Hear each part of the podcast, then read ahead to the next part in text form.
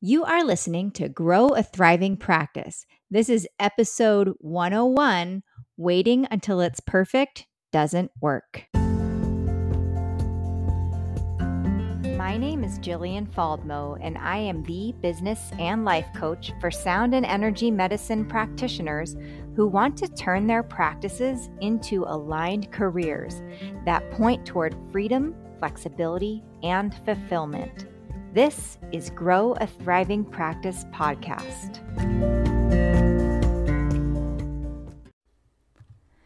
Well, hey there. We are talking today in this episode about letting go of perfectionism in your business. And why this is so important, maybe it's obvious, but in short, if we're waiting for things to be perfect, we never put it out there. Maybe you've considered this before, maybe not. Because it will never be perfect. There will always be something to make better and perfect. And as long as you're waiting for perfection, that's really all you'll be doing. You'll be waiting. You won't be creating results in your business. I see this with practitioners who are creating new offers or working on some type of marketing efforts. They're in this constant creation mode or constant practice mode or constant consumption mode. And a year has gone by and they still don't have the clients. They spent all year trying to perfect their craft. And in the meantime, all their potential clients are missing out on what they could help them with. Now, I've never been a perfectionist, and I actually think that that's one of my superpowers.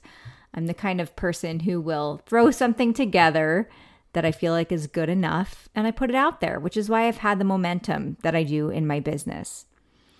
That being said, I did have an experience this summer of creating version two of my Foundations for a Successful Practice video training series in the Grow a Thriving Practice coaching program. I was creating some new videos and worksheets to refine and simplify my process for how to grow a practice. And I made this plan with myself to have it all finished within a month. And I found myself delaying and delaying and delaying. and so I had to ask myself what was really going on. And here's the thing I had this idea in my head of what these videos were going to look like. And meanwhile, I was creating the content and delivering it in monthly live workshops in my program. So the content was all there, but I wasn't putting these recordings of these live workshops into the official Grow a Thriving Practice curriculum because they didn't match my original original idea of how the videos would look. So, what did I do? I decided that instead of creating all new videos, which is clearly holding me back from putting the content out there for my new clients coming in, I decided to take the videos of the live workshops and make those version two of the curriculum. I decided I was done holding back precious information and I laid them out in a step by step fashion. I matched them up with worksheets, and voila, we have planting the seeds for a thriving practice.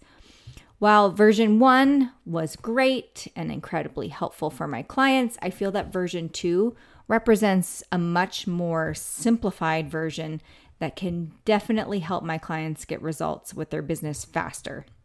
It is really good, and I'm really proud of it. And you know what? It's B minus work. And I I tell people that. I actually I'm I'm usually always telling my clients, you know, this is my B minus work because I really want to be an example of putting something out there that's not perfect, but that's good enough. B minus work is good enough because what I think is B minus work can be somebody else's A plus. And I've actually had that feedback before. When I've told my clients this is my B minus work, they go, Well, it looks like A plus to me, right? So our A plus doesn't get into the hands of the people who it can help. So I am all about creating something that is B minus and putting it out there for your people to benefit from. So let's talk a little bit about what drives you toward perfectionist thinking? I find that what often underlies perfectionism from the clients that I work with is fear fear of doing it wrong, of getting it wrong, fear of failure, fear of rejection, embarrassment, humiliation. It's not necessarily this overachievement type of thing. I think, and, and maybe if there is that overachievement kind of, you know, I hear a lot of A A type personality, whatnot. I honestly think that what lies underneath that, that vibrational current is fear. And where does this fear come from? I mean, oftentimes it's your upbringing. I mean, what were you taught in school about failure? That it's bad, right? That you should fail. Failure is shameful. So you spend most of your life avoiding failure, and then you find something you truly love and you have a passion for, and instead of putting it out into the world, you hide behind it. The fear keeps you hiding and holding tightly to the idea that you must be better before you can share it, or it must be better before you can share it. But I really want you to think about it like this if what you are now, or whatever it is now, is good enough, and that good enough can help someone today, then why keep that from them?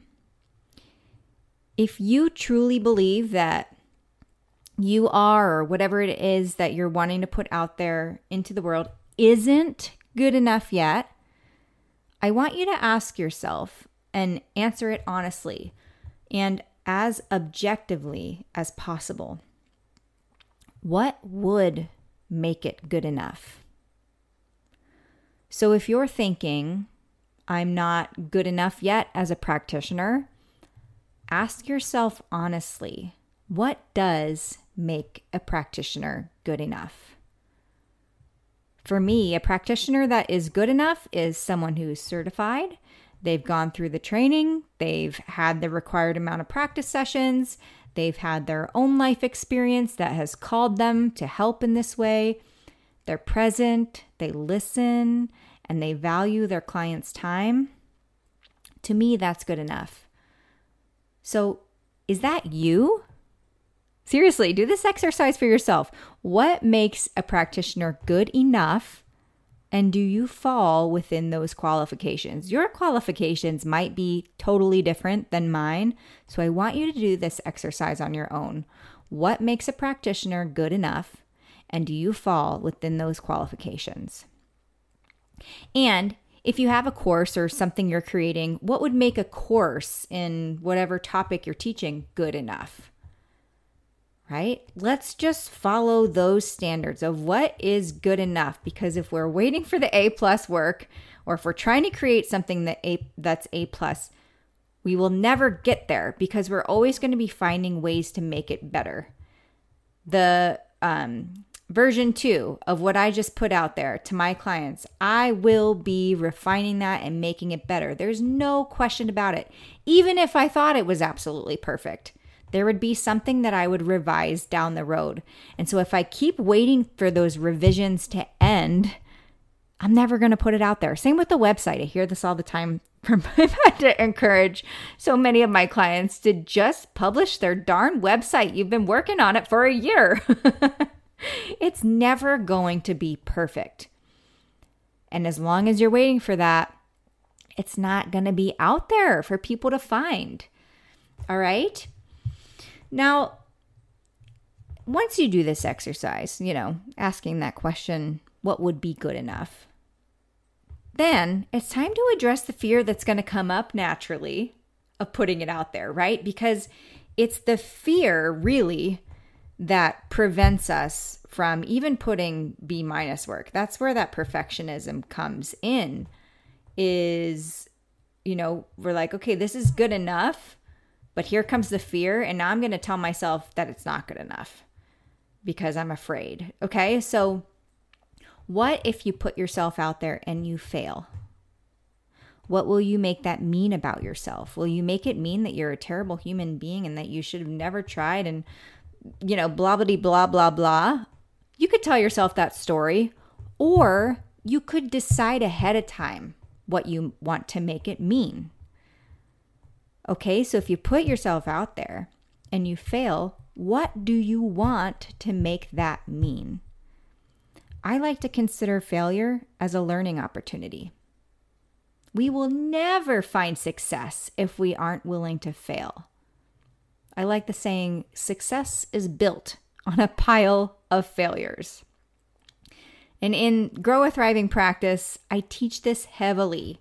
I even have a framework that's all about creating a 30 to 60 day goal, implementing at B minus level, and at the end of that 30 to 60 days, looking at the results that you created and learning. If my clients don't get the result they wanted at the end of that time frame, it's not time to quit and throw in the towel. It's time to look at what went well, what didn't go well, and what might they do differently.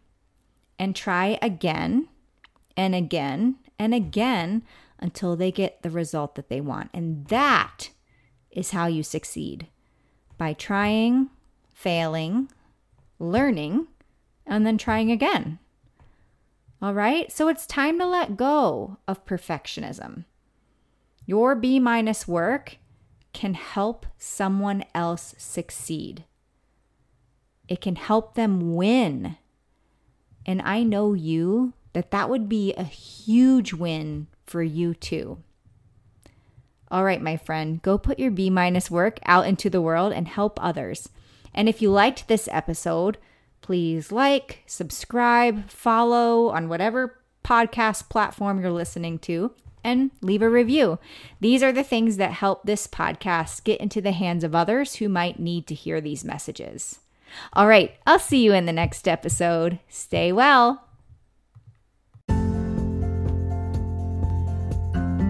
Are you an energy medicine or sound healing practitioner and you're wanting to grow a thriving practice, but you're feeling confused, stuck, afraid? Don't worry, I have the perfect resource for you. Go to jillianfaldmo.com to claim your free Harness Your Emotional Awareness to Grow Your Business Roadmap. It will help you turn those emotions into the fuel that will drive the action to create the business that you love. Go grab it now jillianfaldmo.com.